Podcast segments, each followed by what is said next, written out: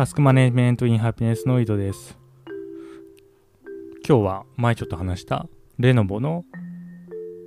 ヨガタブじゅうさんが届いたんで、ちょっとそれについて話そうと思います。決して自由意志の向こう側の次にある章がちょっと難しすぎてよくわかんないから他のことやろうと思ったわけではありませんので、はい、ということで届きました。レノボのヨガタブじゅうさんですね。これ前も話した通り、あのじゅうさんインチの Android のタブレットです。で、なんで買ったかっていうと、もともと iPad Pro で じゅうにてんきゅうインチが出た時に、その大きい画面で漫画とか、まあ、読みたいなっていうふうにちょっと思ってて、欲しいな欲しいなっていうふうに思ってたら、どんどんあの iPad Pro が高性能化していって、どんどん値段が上がっていって、もう今だって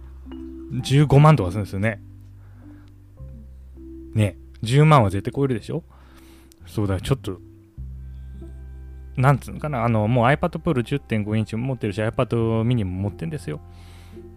そう、それでなんかそのサブ用途のものとしてそのじゅうまん超えのもの買うのちょっときついなっていうふうに思ってずっと買えなかったんですよ。で、そこで出てきたのがこのレノボのヨガタブじゅうさんで、まあこれはちまんはっせんえんがなんていうんですか、あの市場小売価格っていうのスタートの価格なんですけど、まあこの前ペイペイ祭りで実質ろくまんえんだいで買えることになったんで買ったってことですね。iPad Pro じゅうにてんきゅうインチの半分の値段ですよ。まあ、そんぐらいですよね。出せるとして。あの、サブ機にね。はい。ということで買いました。で、まあ、我々ね、もう現代人ですから、合理化というのは得意分野でありまして、まあ、なんで買ったかっていう理由はもう無限に挙げられるんですけども、まあ、人間は、その理由をね求めるっていうこともスピノザ言うてましたから、まあ、その理由としてちょっと上げていこうと思います。みんな知りたいと思いますんでね、その私がこれを買った理由を。でまず、まあ、画面でかいってことですね。じゅうさんインチ、まあこれ必須ですわ。今 じゅういってんご とかね、そういう Android タブレットも出てきてるんですよね。でもやっぱ じゅういってんご と自分の持ってる iPad Pro じゅってんごインチ比べていちインチの差だったらちょっと手伸びないじゃないですか。だからまあちょっとなぁと思ったんですよね。でもそこでまあじゅうさんっていう大きい数値出たんで、まあちょっとこれ買ってみようということで買いました。で、スペックもなかなか良くて、Snapdragon のはちななゼロですね。えっと、ちょっと、あのー、前、去年出てたやつ はちろくご? 去年のフラッグシップですよね。Snapdragon のはちろくごとのベンチマークの比較見たんですけど、ちょっとだけはちななゼロの方がいい。ちょっとだけ勝ってるみたいな感じですかね。キャッシュが少なかったんですけど、まあまあでも、全体としてはちななゼロがひゃくてん満点の評価があったら、にてんぐらいちょっと上回ってるみたいな、そんぐらいですね。で、メモリーは はちギガバイト ですね。で、まあ、ここ結構重要、重要というか、いいなって思ってたんですけど、はちギガバイト も エルピーディーディーアールファイブ なんですよ。よんじゃないんですよね。よんとか よんエックス は。だからまあこれ最新スペックってことですね。だからいいなと思いました。で、ただ、このね、製品、その海外だとレノボヨガパッドプロで出てるらしいんですよね。で、それだと、あのー、ロムね、記憶容量が にひゃくごじゅうろくギガバイト なんですよね。で、それがなぜか日本発売のものが ひゃくにじゅうはちギガバイト になってるっていう、やらしいことしてきますよね。そうだ、それちょっと嫌だなって思ったんですけど、ただまあ、そうは言っても、まあ、ひゃくにじゅうはちギガバイト、まあ、あったら私としては十分です。で、あれなんだっけ、あのー、接続方法接続方法も、ユーピーエス だっけ、ちょっとユーピーエス ってキャリアだっけ、運送会社だっけ、あのまあ最新のスマホで使われているあの Galaxy とかでもね使われている接続方法ですね。まあ早いって言われてるやつですわ。それなんでまあスペック的には申し分ないスペックというか、まあ シーピーユー とかね内部の部品の性能としては申し分ないということで、まあこれいいなと思って買いました。で、他にもあって、バッテリーがいちまんミリ。なんて読むの日本語で。アンペア、アンペアじゃないですよね。とりあえずいちまんあるんですよ。それでまあ十分持ちますね。で、一応、カタログじゃじゅうにじかん動画見続けられますというふうに書いてあります。で、スピーカーもまあもちろんクワッドですね。今、主流のね。で、ジェイビーエル。で、出力も全部できゅうかな。にてんごワットがにき下にあって、にワットがにき上にあるか。で、スペックもいい。まあそこそこだと。で、あ、そう、これ特徴的なのが、まあちょっとリンク貼っときますけど、あの、コの字型の取っ手みたいのがついてるんですよ。回転するね。くる、あの、カバンのあの持ち手みたいなのが。それがタブレットの下のところにありまして、それが回るんですよね。そうだから、まあ、キックスタンドというかね、そういう使い方ができる上に、どっかにぶら下げることができるんですよ。だから、使い道としてはそのキッチンの上の収納戸棚の取っ手の部分にかけたりできるっていうのが書いてありますね。で、これまあちょっと珍しいというか、まあ買う理由になりますよね。普通のタブレットはもう持ってますんで、まあちょっと違うその構造をしたタブレットだったらまあ追加で買ってもいいかなっていう感じに思いました。で、まあスペックとしてはそんなところですかね。で、実際、あ、まあいいや、とりあえず実際に使って今見てます。で、どういう使い方かっていうと、えー、私がにじゅうきゅうインチのウルトラワイドディスプレイを、あの、エルゴートロンかなのモニターアームで支えてるんですよ。で、その目線の高さにモニター持っていくと、ちょっと下の部分が開くんですよね。だそこにスポット、このじゅうさんインチのが入る感じになってますね。で、で具体的に何に使ってるかというと、えー、と今まであ自分の Android ですね、Galaxy Note Lite テンで、朝は、朝起きたら、環境音のアプリで、その時計の音を流してるんですよ。チッチッチって、まあ、いちびょうかんにね、チッチッチってなるね。で、これにかぶせて、佐々木さんのグッドモーニングバイブスを聞くと。で、そうすると、チッチッチっていう音と同時に佐々木さんのその、まあ、ポッドキャストが流れるんですよね。で、これをやってたんですよ。で、これが iPhone だと、今のところ自分の環境じゃできないですよね。iPhone だと多分バックグラウンドの動作の制御によって、同時にふたつのバックグラウンドアプリが、まあ、動かないようになってるのかなというふうに思うんですけど、でそれが Android だとできるんですよ。で、それを自分のその Galaxy のノートライトじゃなくて、こっちのヨガタブ。名前ふたつあるから分かんなくなってくるんですよね。ヨ、ヨガパッドプロが海外の名前ですね。だヨガタブが。ヨガタブが日本の名前。ヨガタブにその機能を移しました。で、なぜそれやるかっていうと、その Galaxy ノートライトの方の電池持ちを良くするためですね。毎朝それで、まあ、ある程度電池使っちゃってましたんで、まあ、充電の回数が増えてしまうと。で、充電の頻度が減るっていう目的が一つ、まあ、それがまずあるなと思ったんですよ。で、それを今やってます。で、まず一ついいのが、これ ブルートゥースごてんに なんですよね。ヨガタブは。で、その恩恵なのか、それともまあタブレットだから、大きい部品、ちょっと、まあ、性能のいい部品が使えるのかわからないけども、もうあの今もともと Galaxy Note で使ってたあの Xperia Ear Duo ですね。あれ他の部屋行くとちょっと接続が切れ気味だったんですよ。でもヨガタブに変えたらそれが切れなくなったっていうのがちょっと嬉しい、予想外のメリットでした。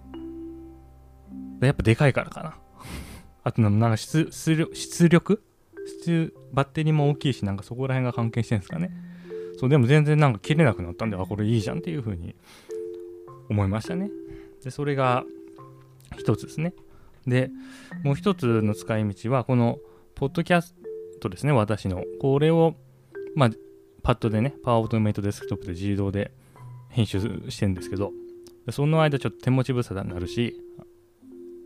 えー、パワーオートメイトデスクトップの画像認識でそのマウスとかを実際にその動かすというような組み方してるんで、その自動化のプログラムが動いてる間パソコン触れないんですよ。パソコン触ったら変なところにマウスが行って、でそのプログラムが途中で動作止まっちゃうんですよね。でその間にこれ全然話してなかったんですけど、あの私タイピングもともと親指シフト、ニコラの親指シフト使ってたんですけど、ゴールデンウィークぐらいに新ゲタに変えたんですよ。新ゲタ配列に。でこれまた別の機会話しますけど、全然全然習得できない全然習得できなくて、これ普通にローマ字打ちした方が早いじゃんとかをずっと思ってたんですよね。だからこれもういかんと、いい加減ちゃんと身につけないといかんということで、でちょっとだから新ゲタのタイピングの練習ですね、そのパッドを動かしてるときに新ゲタのタイピングの練習を、まあ、iPad に替え打ちツーっていう、まあ、マイコンテンツかその ユーエスビー でつないだキーボードの入力をその替え打ちツーっていうのを通すと、その新ゲタの配列の入力に勝手に変換してくれるっていう、まあ、ものがありまして、それ iPad でやってたんですけど、まあ、いちいち出さないといけないんですよね、その練習するたびに。その時だけのために iPad をでまたしまうとかいうことやってたんで、まあ、その手間を省くためにパッドパワーオートメイトデスクトップで自分のポッドキャストを自動編集している間に新ゲタ配列の練習をする目的で、まあ、このヨガタブを使うということもやってます。でそれの環境構築してる時に思ったんですけど、まあ、やっぱ iPad のがね洗練されてますね。あの同じ画面にふたつのアプリを立ち上げるっていうやつあるじゃないですか。であれ iPad だといっかいそれをの環境を作って、で本番ボタンを押して元戻ったらその履歴ですよね、あのスイッチャーっつうのかな、ランチャーっつうのかな、あの履歴のところにそのセットでそれが表示されるんですよね。だから履歴のところに行ってまたそのセットになってるところをタップしたら同じ環境がパッっていう風に元戻るんですよね。でもこのヨガタブはそういう機能ないんですよ。だから、まあ、デフォルトだといちいちいっかいあのひとつめのアプリ起動させて、でそれと同時起動でもうひとつ選ぶっていうことをしないといけないんですよ。でギャラクシーだとペアで登録っていうのもあるんですよね。そのギャラクシーがサムスンですねが独自に追加したギャラクシーの機能でそういうのあるんですけど、このレノボのヨガタブはそれがないんですよ。だからやっぱなんすかすごい一言でこのヨガタブを言い表すと、まあ、た, ただのタブレットただのアンドロイドタブレットって感じですね。そのサムスンのギャラクシーみたいにそのまあ付加機能っていうんですか、追加でその便利な機能みたいなのがたくさんついてたりはしない、ただのアンドロイドタブレット。なんかずっとじ自分ギャラクシー使ってきたからこの感じ久しぶりだなというふうに思いましたけど、まあそんな感じなんですよ。まあとは言ってもね、やっぱ Android ですんで、探したらアプリあるんですよね。そのふたつのアプリの組み合わせをショートカットとして、えー、と作成して、ホーム画面に配置できるっていうアプリあるんですよね。だまあそれ使ったらあの同時起動できるんで、まあそこの問題も解決してます。でもまあそういうちょっとしたまあ工夫とか、懐かしい感じですけどね、えー、する必要があるなっていう感じのタブレットですね。でそれでまあ新ゲタ配列の練習をする目的であると。で他はあそうそうそうまあ Kindle で漫画見ましたけどね。あそうここがね一つデメリットで、解像度がね解像度がそんな高くないんですよねこれ。えっ、ー、とね にせんひゃくろくじゅう×ひゃく あせんさんびゃくごじゅう じゅうろくたいじゅうですね大体なんですよ。でもで自分の iPad Pro じゅってんご インチどうだったかなと思ったらにせんさんびゃくぐらいなんですよ解像度。だから iPad Pro じゅってんご インチよりも解像度は低いんですよね。でただその拡大されただけみたいな表示の仕方になる Kindle だと。でここはちょっと残念ですよね。ちょっとはちまんとかしてんだからもね にてんごケー とかまあそんぐらい積んでほしいとこなんですけど、まあそれちょっと残念だなって感じです。まあただ別に漫画読む場合は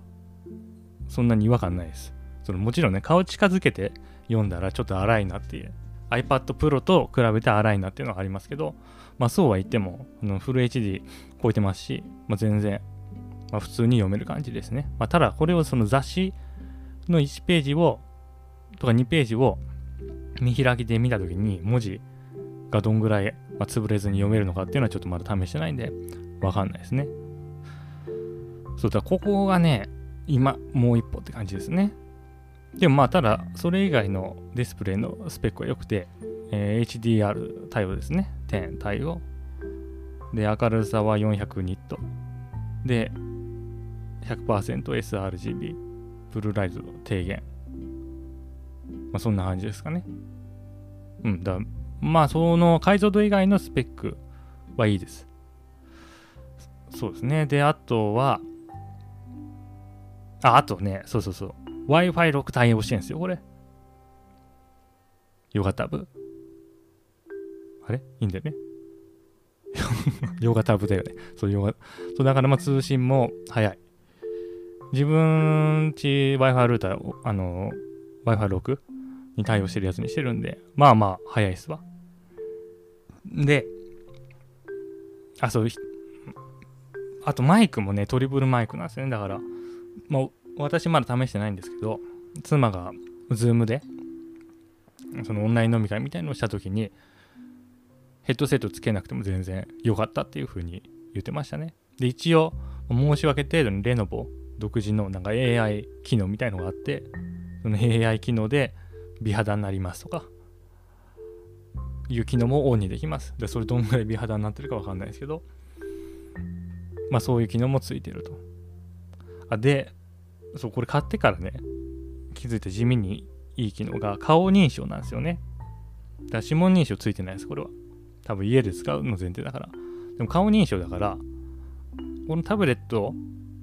の前に座ったら勝手にもうロック解除されるんですよ。であれですよ iOS と違って Android はその顔認証でロック解除されてんのにいちいちスワイプしてそのロック画面を上に上げるとかそういう無駄なこと必要ないですからね。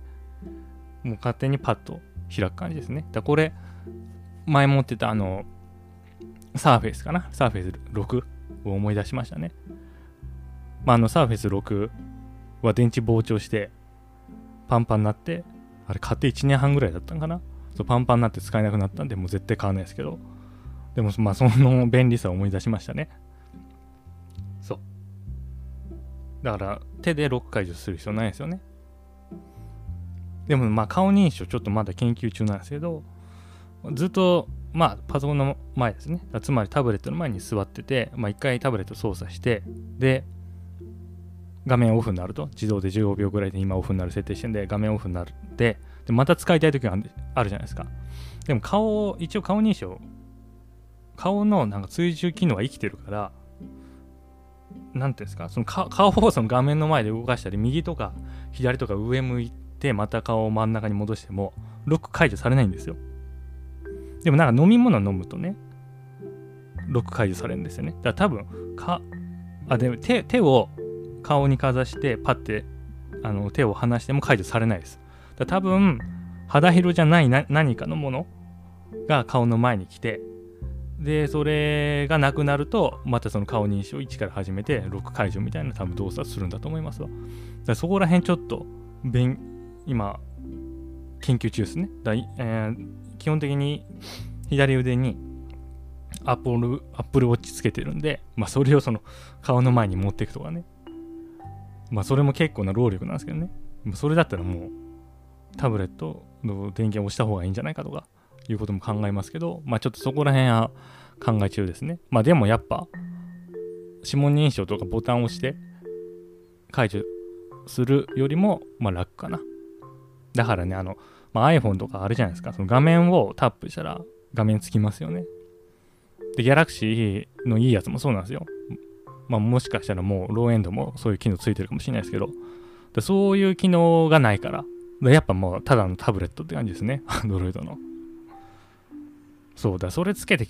くれたらもうちょっとね、評価高かったんですけどね。まあ、そう、そんな感じですね。で、あとは、あ、そうそう。あと大きい画面でやっぱりなんかメモしたいという願望もあるから、このレノボの純正のプレシジョンペンツーっていうのを買ったんですよ。で、それで書いてみた。でもね、やっぱね、全然 iPad に及ばないですね。iPad Pro、プロモーションついてる iPad Pro は言わずもがな、iPad mini にも及ばない追従性ですね。だからこれはやっぱ Surface ろくで文字書いた時と同じような遅延があります。だからちょっとストレスなく走り書きするには厳しい。その海外のレビューとかで絵を描く、そのクリップスタジオとかで絵を描くのはもう十分だと。その筆圧検知とか、あの斜め傾きに対応してるんで、まあ、絵を描くにはもう十分で iPad Pro の代わりになるみたいな、まあ、レビュー記事も上がってるんですけど、ちょっとやっぱ走り書きは今のところ iPad しか無理ですね。あのテクノロジーすごいですね。あ、でもまあ Galaxy の、 あの最新の S ペンの追従性まだ試してないんで、もしかしたら Galaxy も同じぐらいいってるのかもしれない。だからまあ Galaxy タブレット エスセブン プラス じゅうにてんよん インチ、あれまあ出ていちねんぐらい経ちますけど、多分あっちの方がそのメモに力を入れるんだったらいいかもしれないですね。まあもしかしたらもう エスエイト プラスも出るかもしれないですし、でもその分やっぱ高いですよね。ギャラクシー、そう、ギャラクシータブ エスセブン プラスを昨日アマゾン、アメリカのアマゾンで見たんですよ。そしたら、まあ、ななひゃくごじゅうドルぐらいするんですよね、やっぱりね。で、それで日本への輸送料とか考えたら、まあ、はちまんきゅうまんしちゃいますよね。安く買っても。で、や、やっぱちょっと、このレノボのヨガタブよりは高い。でも、まあ、性能はいいですね。あの、解像度もにてんごケー でしたから、確かじゅうにインチは。で、さっき言ったあのサムスンの便利機能いろいろついてますよ、きっと。そのアプリふたつを同時にプリセットできるのがショートカットとして。で、あと画面ね、叩いたらオンになるとか、もう多分指紋認証もついてるんじゃない？多分顔も、顔認証と指紋認証を使い分けられるんじゃないかな。まあ、ただ、とは言っても、このヨガタブみたいに、本当にその画面の前に顔が来たら勝手に、あのロック解除するとかいうとこまでできるかは、まあ買ってみないと分かんないですね。ギャラクシーのタブレットの方はね。でもまあ多分全体的に性能はいいでしょう。ただまあ、要は使い分けですね。だから万能で、万能ないいちまい。それより、あ、ちょっとしちじのアラームです。あの、よりいろんな範囲をカバーしたいっていうんだったらギャラクシータブの方がいいし、もっとお金、足せるんだったら iPad Pro じゅうにてんきゅうインチの方が絶対いいと思いますわ。ただ私も iPad Pro 持ってるし、まあ、ミニもあるっていう状態だと。ただその据え置きですね。その机の前に据え置きで置く、なんていうの、ホームセンターみたいなものが欲しいっていう、すげえニッチなニッチなその需要、その要求だけであれば、まあこれで十分だと思いますわ。で、これもうなんつうんですか、もう贅沢だなって話ですけど、その、まあ、トゥードゥイストのトゥードゥリストとか、え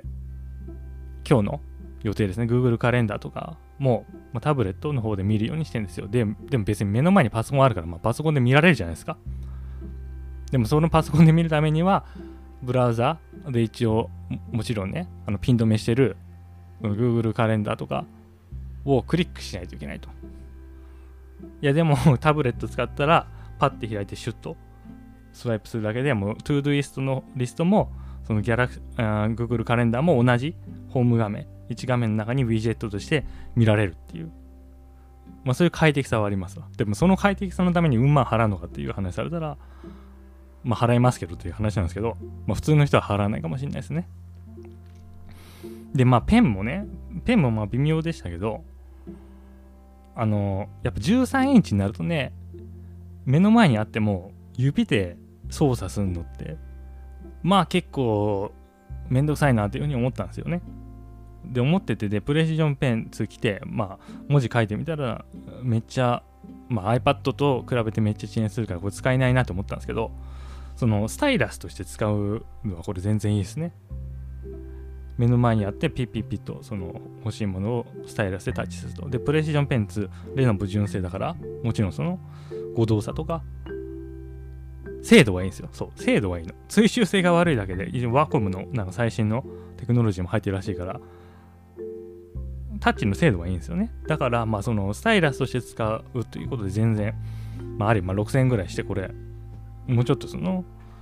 海外のレビュー動画とかね、追従性とかのレビュー動画見てから買えばよかったかなとか思ったりしたんですけど、でも全然スタイラスとして使えるから、まあ、これはこれでありだなっていう感じですね。でこれもう一つすげえニッチな用途で、えー、用途をちょっとね思い描いてるんですけど、このヨガタブのもう一つの特徴が エイチディーエムアイ 入力ができるんですよ、このタブレットに。だからじゅうさんインチのモバイルディスプレイとしても使えるんですよね。でこれはもう他のタブレットにはない特徴ですね。でだからうちの車って後部座席にモニターないんですよね、あの ディーブイディー とかを見るね。そうだからこれを前のね助手席かその運転席の後ろにぶら下げて、ナビの ディーブイディー の映像を出力させて エイチディーエムアイ でここに入力させてバックモニターとして使うっていう考え方ですね。でこうしたらまあそんなねモニター画面まあななインチとかじゃちょっとちょっとちっちゃいじゃないですか。でまあうち子供ふたりいるんで、まあふたり見るわけです。だから多分真ん中に置くでしょうね、あの助手席と運転席の真ん中に置いて、でそこの映像を見るっていう使い方も、まあ、できそうだと。これ多分便利じゃないかなというふうに思うんですよ。あでそうこれ、まあ、もう一つの特徴がパワーなんかあの電源電源じゃないわあの充電するときに充電しすぎないように ろくじゅっパーセント から よんじゅっパーセントの間でその電源電気じゃない充電か充電のコントロールをするっていう機能がこのタブレットにはついてるんですよね。だ多分これ他にないでしょ、他のタブレットであんま聞かないですよね。スマホとかであの国産スマホとかでまあたまにね聞いたりしますけど、これだからやっぱりタブレットだけれどもその外部モニターとして使うっていう用途、つまりまあつけっぱなしですよね。その電源オンにしっぱなし、電源充電つないで電源オンにしっぱなしっていう用途を考えられてるから、まあこういう機能ついてるんですよね。だからこれがついてるからまあ長く使えるような気がすると。でそのパワーオフモードみたいなのもね、まあ、これはどのスマホにもついてると思うんでついてるんですよ。でそれ使ったらまあ今の感じね多分いっしゅうかんでいっかい充電したらいい感じかな、自分の使い方だと。まあ朝しか使わないからね、朝のその音何時計の音聞いてポッドキャスト聞いて、でまあちょっとトゥードゥリストとか見て Google カレンダーとか見てっていう感じですかね。まあそんぐらいにしか全然使ってないんで、こう聞くとでもっといけ、いけるかもしれない。今まだやり始めたばっかりいろいろアプリとか入れてるから減りが早いのかな。多分おとおとといかな、じゃあ月曜日の朝にまん充電して今 ななじゅうななパーセント ですね、水曜日のしちじだからさん、みっか使った時点で にじゅっパーセント ぐらいだ。だから多分でこれアプリとかその昨日ねそのペンとか試したから結構使ってるんで、もしかしたらにしゅうかんぐらい持つのかもしれない。あ、でも、あの、あれでしたわ。その よんじゅっパーセント とか ろくじゅっパーセント で充電を抑える機能っていうのは、電源ついてないと機能しません。電源オフで普通に充電してたら ひゃくパーセント まで充電されたんで、まあでもそれはしゃあないよね。あ、それはしゃあないところだと思いますけど、でもまあまあ、その機能がついてるかついてないかって結構大きな違いだと思うんで、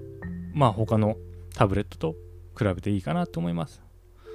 で、クワッドスピーカーでもあの Amazon ミュージック聞いてみたんですよ。で、結構まあ聞ける感じですね。私もともとイヤホンとかヘッドホンとか結構好きで集めてたんで、その音質的な部分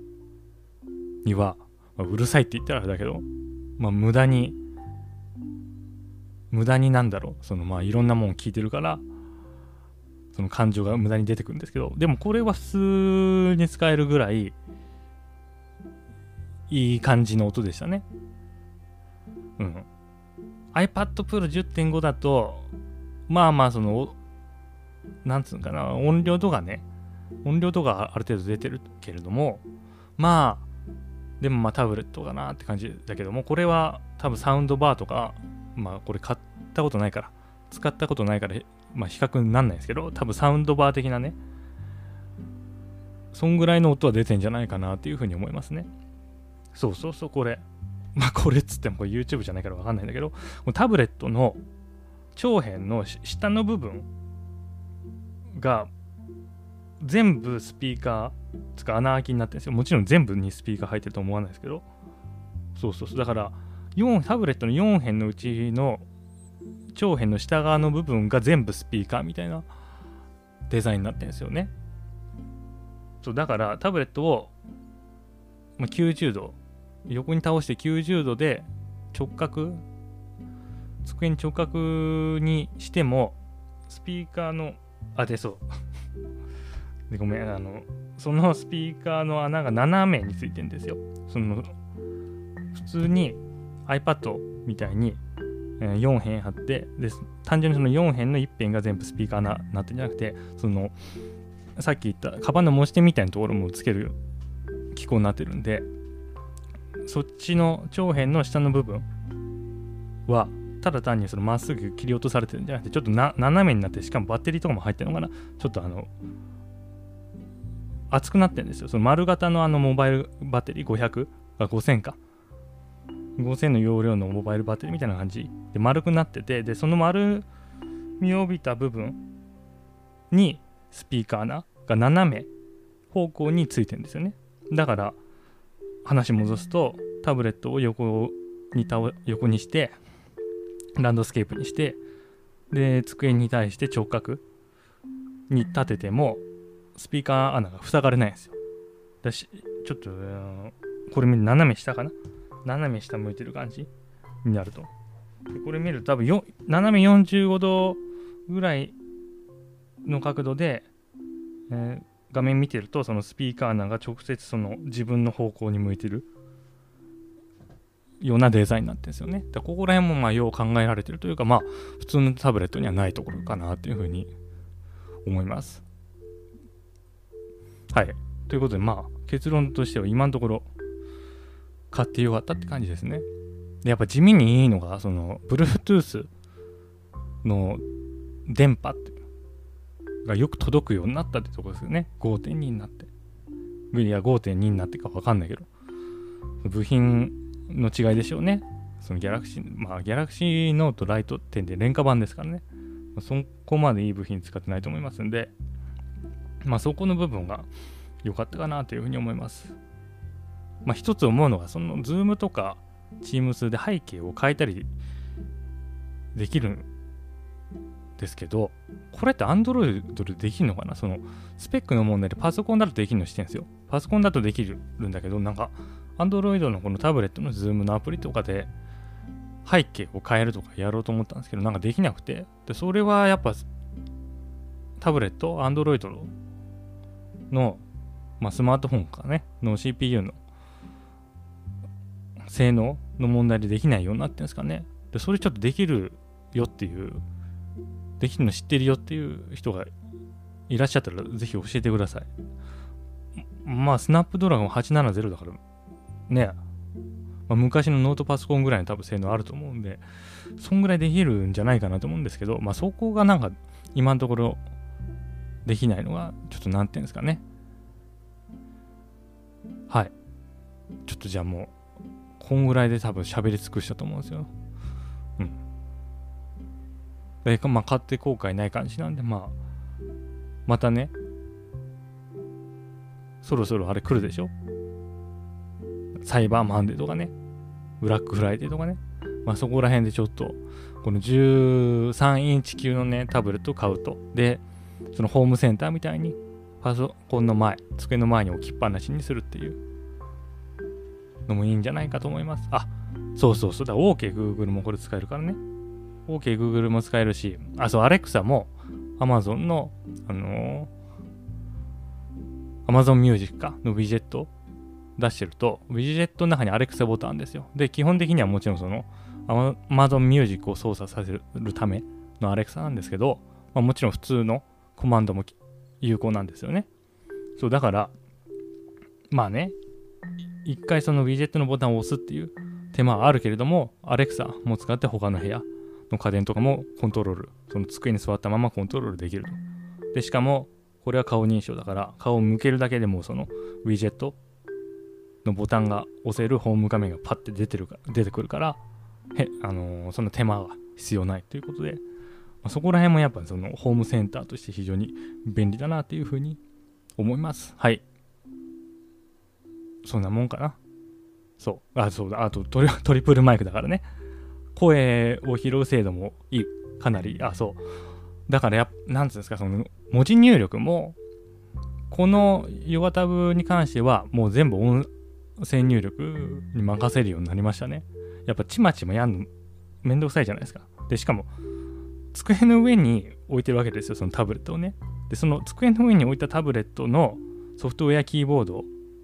を両手でチコチコチコチコやんのもめんどくさいと。まあ、あれかな、スイッチャーみたいに作ったらいいんかな。あの、キーボードのね、そのパソコンにつながるうーんいちと、そのタブレットにつながるにみたいのをやって、そのスイッチャーで使い分ければいいと思うんですけど、まあ、それもそれで面倒やし、そんなに別にタブレットで打ち込まないんで、やるとしたらそのググるときだけ、ググるため の, その文字入力とか、トゥードゥイストにトゥードゥを入れるための文字入力だけだから、まあそれだけだったらやっぱ音声入力でまあ十分かなというふうに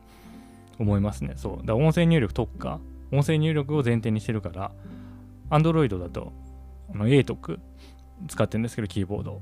そうじゃなくてあの G ボードですかね、 Google のもキーソフトウェアキーボードに直接マイクボタンがついてるあっちのキーボードにこのタブレットではしてます。だそう、うん、これ、これいいですね。そうマイク、トリプルマイクでマイクの性能がいいと。声を拾う性能がいいから音声入力もストレスなくできると。っていうのもやっぱこうね、ありますね。そう考えて iPad Pro 多分それないよね。そんなにも、あれマイクの性能据え付けマイクの精度ってそんな押してないですもんね。ギャラクシータブもそうなのかな。でもこのヨガタブ、ヨガタブは、まあ、このね、今のリモートワークの時代ね、これいちだいいかがすかって感じで、そこら辺の性能も結構アピールしてるんで、まあその面もいいと思いますね。あの音声を拾う性能もいいから、まあ結構、今のところは高評価でございます。その解像度以外、はい、そんな感じですかね。はい、それでは今日はこの辺で良いタスク完了。